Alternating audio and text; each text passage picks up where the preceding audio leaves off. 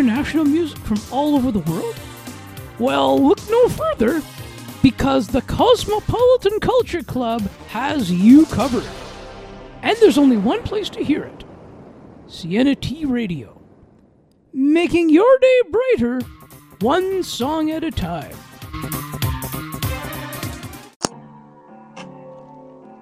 Listen to Sienna T Radio because that is where it's at, baby. And it goes a little something like this Listen to Sienna. You're gonna like it. Check it out. Sienna has the best songs, the best vibes from around the world. Tune in now or you're missing out.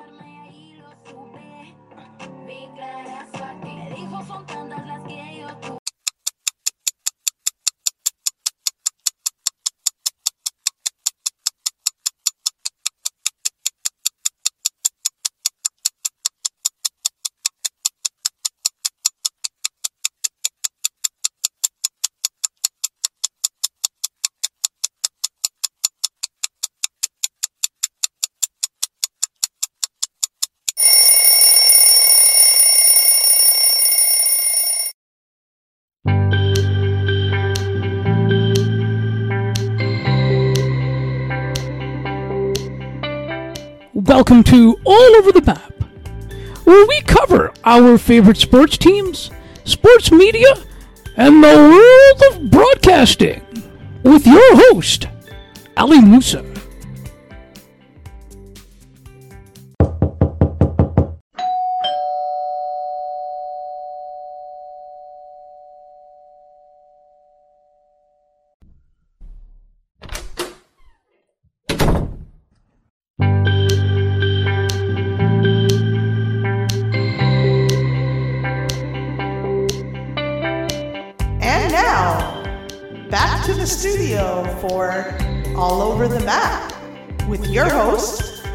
Ali Moosa.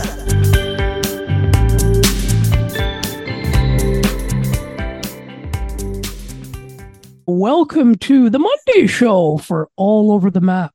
This is the show where we cover um, the world of broadcasting, sports media, sports, and anything in between. I am your host, Ali Moosa. Joining me today is Dr. Joe Schwarcz. Dr. Joe is the director for Office uh, for Science and Society at McGill University in Montreal, and his background is in chemistry. Dr. Joe, thank you so much for joining me today on All Over the Map. I really appreciate your time. This means a lot to me. Well, thanks very much. start let's start with uh, tell us about uh, tell us about your uh, um, about your upbringing and where you're from please let's start there I was uh, born in Hungary. I came to Canada uh, during the Hungarian Revolution in 1956, and I've been in Montreal ever since. And uh, I've been professor at McGill since 1980. And about 23 years ago, when the uh, university started the Office for Science and Society. I became its director. And um, in the uh, ensuing years, I've gotten into all kinds of uh, ways to communicate science to the public. I have the longest running radio show on chemistry in world history, with 43 years.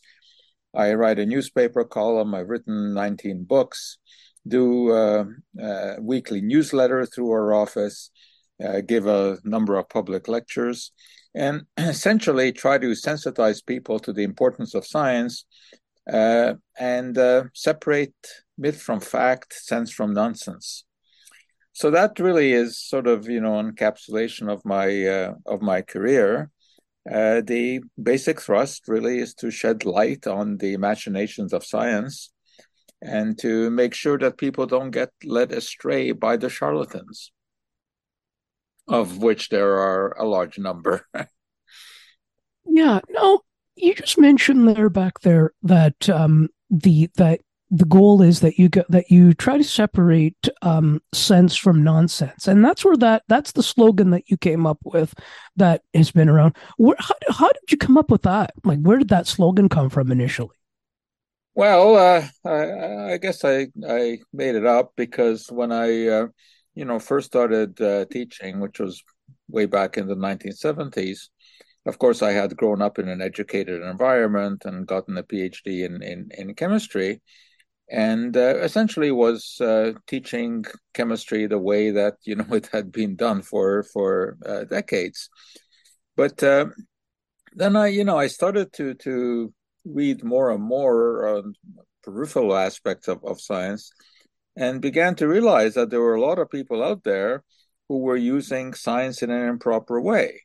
Uh, starting from you know making uh, unsubstantiated claims for herbal remedies to out and out nonsense uh, pretending that non-existent molecules can have a, a, an effect against disease which is what homeopathy is all about uh, and um, I began to be more and more despondent about the amount of uh, nonsense that was being purveyed.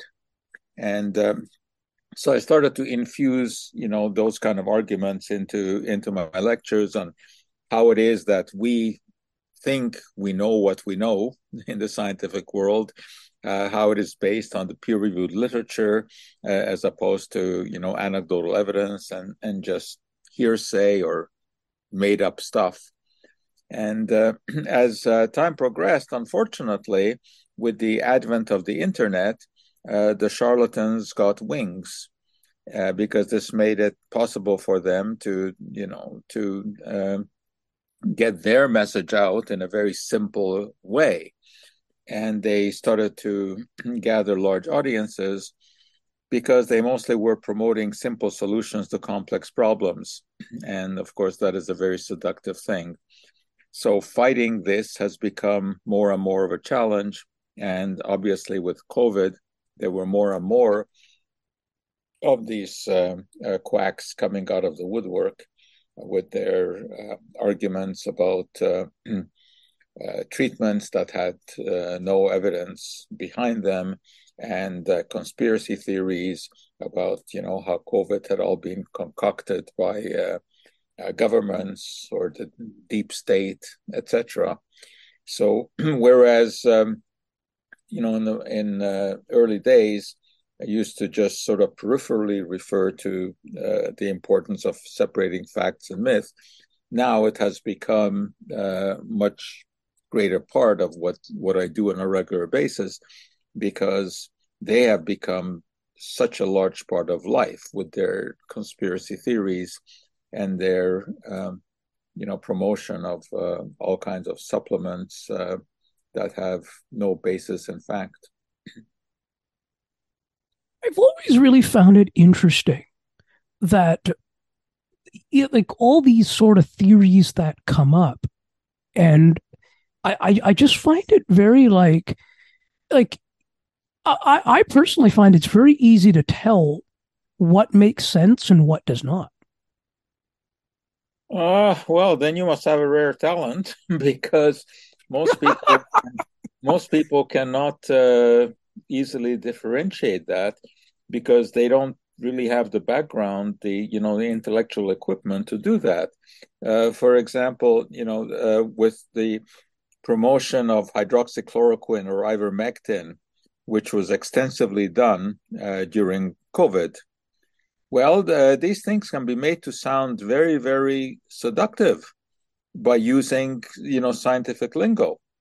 And if you're not familiar with how science works and you cannot trace the scientific literature and look up the relevant studies and understand the studies, it's very easy to be taken in by the fact that you know hydroxychloroquine is the answer to to COVID, which of course it isn't when you go by the scientific uh, evidence.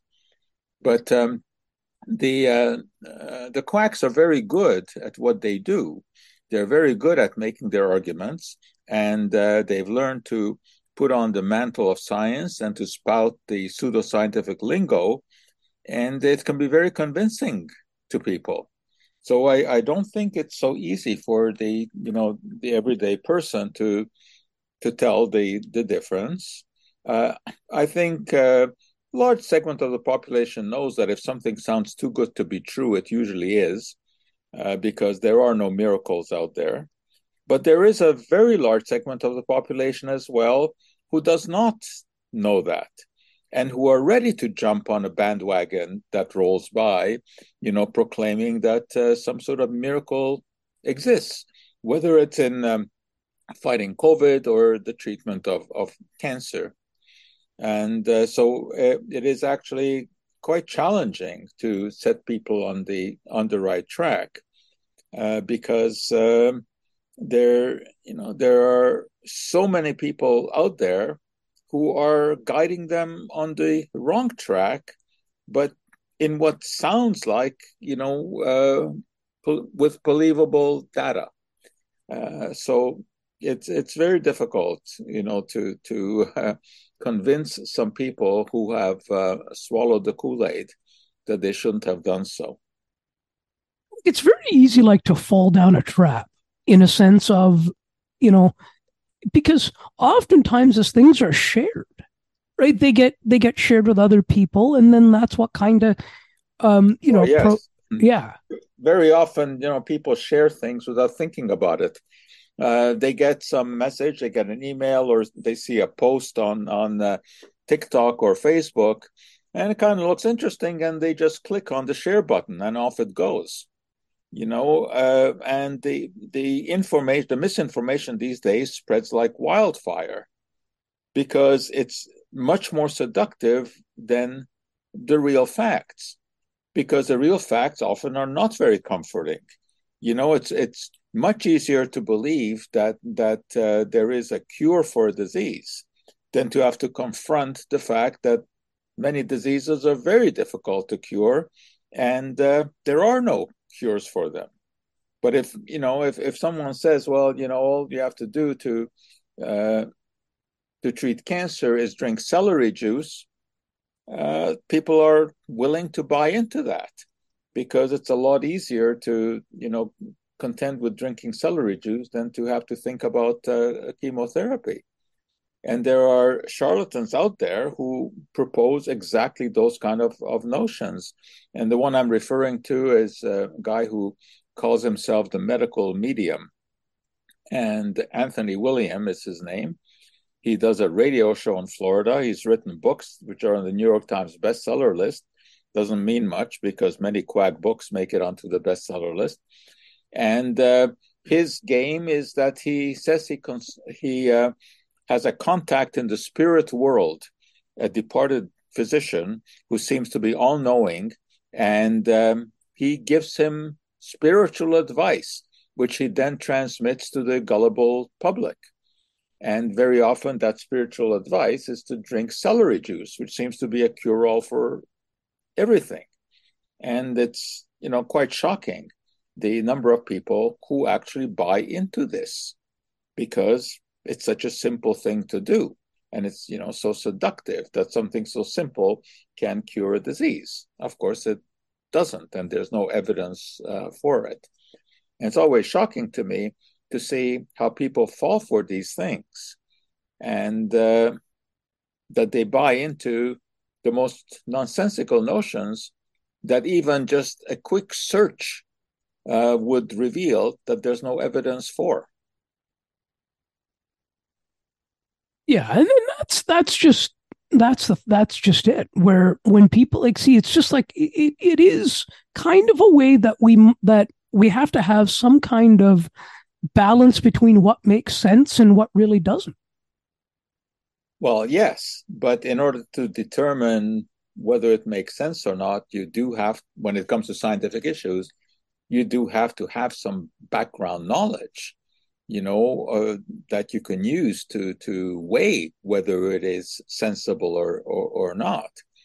Uh, because uh, there are many things that can be made to sound very sensible which are not when you look for the evidence. So it's it's not just you know everyday common sense that you need when it comes to scientific issues you do need to be able to explore the literature and see what the data really say.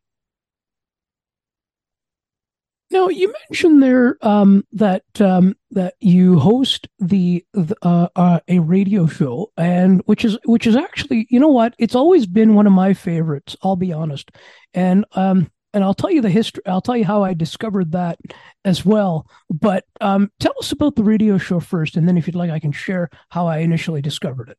Right. Well, the um, we started the radio show forty three uh, years ago uh, on radio station CJAD here in Montreal, and still ongoing there. But now it's also broadcast around the world, uh, you know, because it can be picked up on the internet simultaneously, or it can be listened to as a podcast because all the shows are are recorded.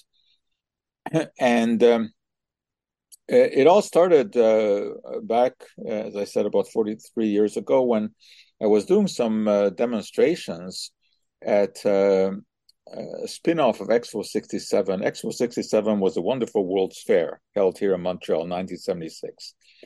And some of those pavilions were taken over by um, the city of Montreal and by various uh, uh, industries uh, to continue on after Expo was uh, finished. And one of those pavilions was taken over by uh, the Bell Telephone Company and uh, they had a display of all kinds of electronic equipment but they also had an auditorium there where they wanted to mount some kind of a, a science show. And uh, they asked me and some colleagues whether or not we could do some sort of chemical demonstrations to entice the public. And uh, i did that. And uh, we had uh, over two summers several hundred thousand people who came through there. And uh, and watched us. And uh, there were, were some reports about this uh, in in the press. And uh, then I got a, a call from uh, uh, radio station CJAD about one of the columns that had been written about our our, our, our little show. And that article was written was written in the Montreal Gazette, and the writer was saying that while the whole world is worried about urea formaldehyde, because at that time there was a concern there, uh, you know, in those days about this insulating material uh, releasing formaldehyde, because we had just come through the uh, energy crisis of the 70s. So people were insulating, and there were a lot of problems with some of the insulating companies who were using the urea formaldehyde inappropriately, and it was actually releasing uh, formaldehyde. And um, so he wrote a column about this that while the whole world is worried about this, uh, there are these chemists who were doing this demonstration saying what a wonderful uh, product uh, it is. Well, the fact is that we were not talking about urea formaldehyde, we were demonstrating a totally different substance called polyurethane. And uh, he had um, just, you know, mixed up the two and uh, I wrote back, a, you know, a, a, letter to the Gazette at that time that uh, this uh, columnist had uh, missed uh, too many chemistry classes, and he didn't he didn't understand that uh, two substances could look the same because urea formaldehyde and polyurethane are both foam substances. They could both look the same but have totally different chemical properties. And uh, when uh, I wrote that, I got a call from CJAD asking if I would uh, come on the air to comment on this controversy. So I said, of course, I, I could do that, but there's no controversy here. These are two chemically different substances. The only thing they have in common is that they both look like foams. So I, I, I went on and I explained that, and uh, I guess they liked the way I explained it because the next week they called me about some some other sort of science related question. And then they said how would you like to come on the air regularly and uh, uh, answer people's questions? So at first it started every two weeks and then very quickly it became a weekly show which it is still happening. And uh, what we do is uh, of course take questions from the audience and I also throw out a couple of uh, questions to the audience every week to try to solicit answers. And those usually are on topics uh, behind which there is a more intriguing story that I can then talk about. So um, uh, we bring in current uh, interesting items that have appeared in the world of food and drugs and, and cosmetics, or sometimes I talk about historical uh, items.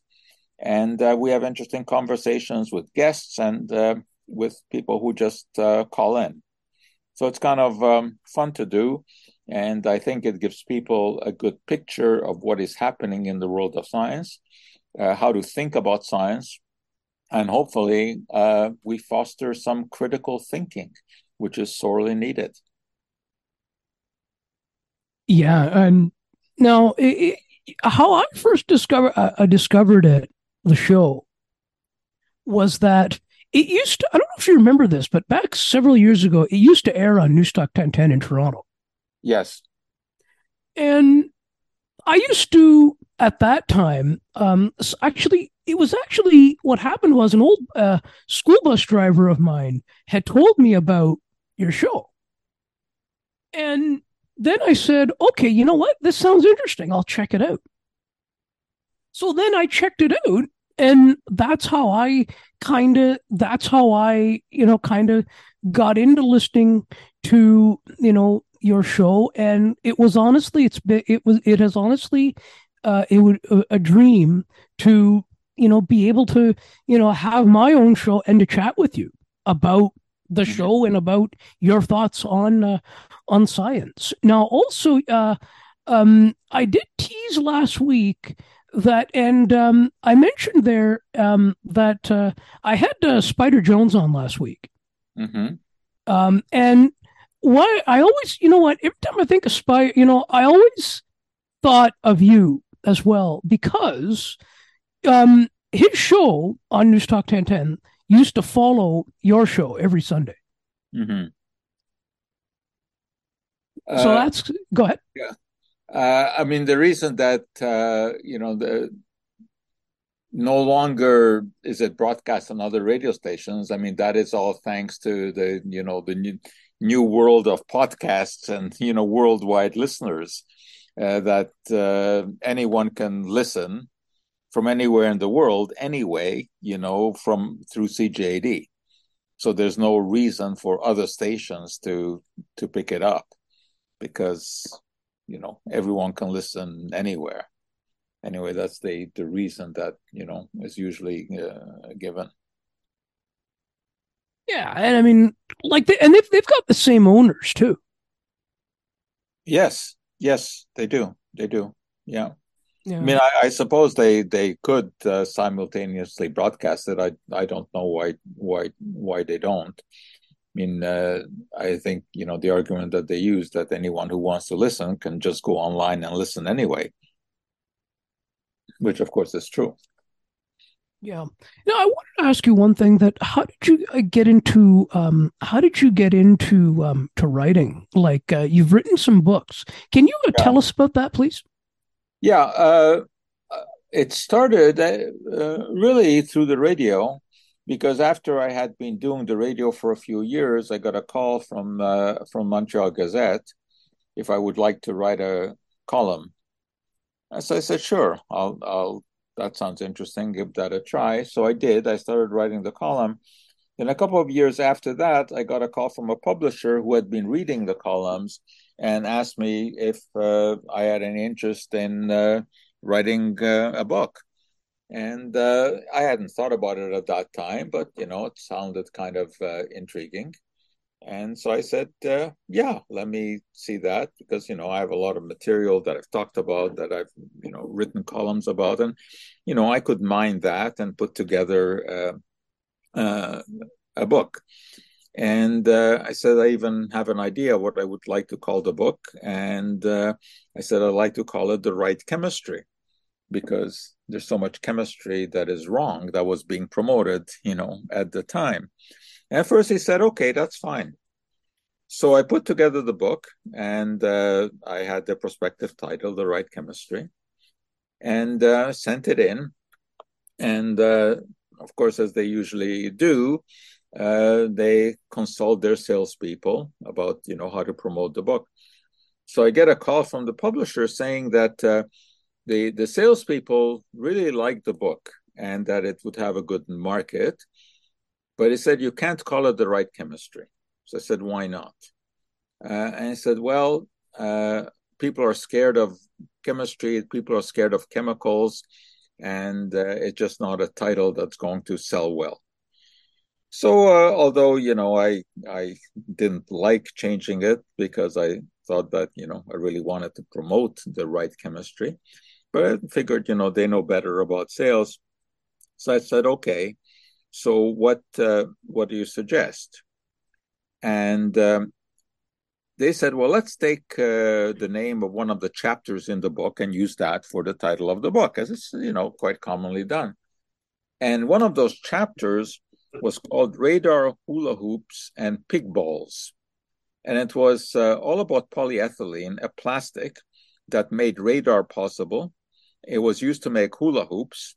And it also was used to make a type of ball that farmers who raised pigs would use and throw into the pig pens because pigs have the habit of biting each other's tails and ears.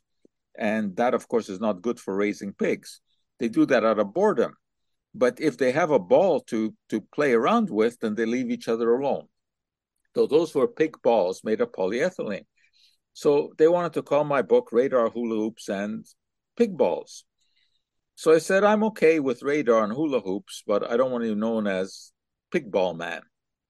So I suggested that there could be a more enticing term for that one. And I said, let's call it Radar Hula Hoops and Playful Pigs and uh, that's what the book was called. Came out, it became a bestseller, and uh, 18 other books followed in the same uh, vein. And incidentally, after I think about the sixth book, they did allow me to use the title "The Right Chemistry." And uh, I wish I could tell you that that sold better than any of the others, but that was not the case. I think they were right that uh, you know that wasn't a very seductive title and the fact is that while you uh, you can't judge a book by the cover. The truth is that you do sell it by the cover. So they were quite right and radar hula-hoops and playful pigs was a better title than the right uh, chemistry. Although uh, i have managed to maintain the right chemistry title for the column that i write for the montreal gazette. Yeah, and um, and uh, I don't know if you uh, if um, if uh, if you know this or not, but do you know if your books are available in uh, in audio? Yes, they are. Not all of them, but uh, uh, I think about half of them are available in audio. And where can they find them? Where can if Audible? you can find them on Audible. yeah, you can find them on Amazon. Now, um, and and um, and here's it now. Do you have any is any questions for me? Is there something you want to know about me? How did you get into this? Well, you know something. Uh, you know, since I was very young, you know, I'm 34 now, right? And since I was very young, I I always enjoyed listening to the like. I always enjoyed listening to talk radio, and I, I used to enjoy the just the whole the conversational side. I always enjoyed perspectives. I always enjoyed um, uh, people's perspectives. I always enjoy. So I said to myself one day that I would like to, you know, I, I, I would. I had a dream of of hosting my own talk show, but but did I? But given how, but I never realized what I do now. I did not realize that media is the way, like uh, legacy media is the way that it is now.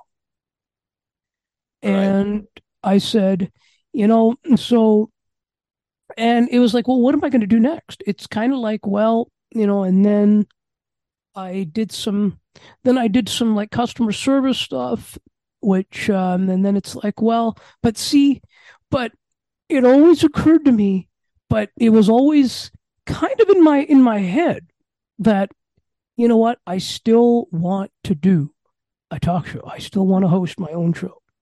And I always wanted to do it, you know, the way that I've been wanting to do it. So how many so, listeners do you have? I would say on average, I think on on depending on what I depending on um, the stuff I've depending on the shows that I've done, I think I've had an average of a 1000 Mm-hmm. a thousand, like maybe less than that, uh, uh, maybe uh, plays. Um, but um, but I actually do it because you see, I, I do it because um, it's because it's my passion, right? That's why, and you know, being able to have these great. I don't know if you've checked out. Uh, have you checked out some of the stuff I've done? I no, I haven't. So what? Tell me. Okay, so as, far as who I've had, um, I've had as, as I mentioned earlier, I had Spider Jones on last week, Mm-hmm. and I've had many of the ones I've had have been um, uh, from um, either who are former broadcasters or current broadcasters and the sports media side. For instance, I've had not for I've had uh, Dave Trafford on uh, from Story Studio Network, and I've had Eric's I've had um, Eric Smith on uh, the play-by-play voice of the Toronto Raptors, and I've had um, uh, Roger Lajoie on as well. Many of them are Toronto. Many of the ones I've had are Toronto sports media and uh, um, broadcasters. Mm-hmm. Okay. And right so i cover you know i'm um you know i i uh so my my slogan kind of has been that i cover my favorite sports teams um sports media and the world of broadcasting and of course more as well right? Like we you know having see uh on having you know people that um you know we we've had a science chat that kind that fits as well. So i you know it's always I always like to, as you can tell, I always enjoy that learning. I always enjoy learning. I enjoy listening, I see. learning, listening, and having that conversation, right? And having that conversation and being as engaging as you know as um, as possible, and really kind of coming to what it is that you know, maybe even what is it that I may want, what is it that maybe the listener wants to know, or what, or what is it that I want to know that might be Mhm. of interest to them. Right. So uh, one of the other books as well that you've written is uh, an apple a day. If you can, if you can, um, what's that one about? If you can just tell us. Well, the apple a day was review. all about foods, and of course, uh, food is universally interesting because we all eat, and we are all concerned about uh, what to eat and what not to eat, and aspects of health. So, apple a day dealt with that because you know the old adage that an apple a day will keep the doctor uh, away. And uh, so, uh, many discussions in there about uh, about nutrition, about uh, additives, sweeteners, processed foods, etc. And these are all sort of issues that I know that people are interested in because I do have my sort of fingers on the pulse of the nation through the radio show. So I know what people are interested in. And those are the kind of topics that I address.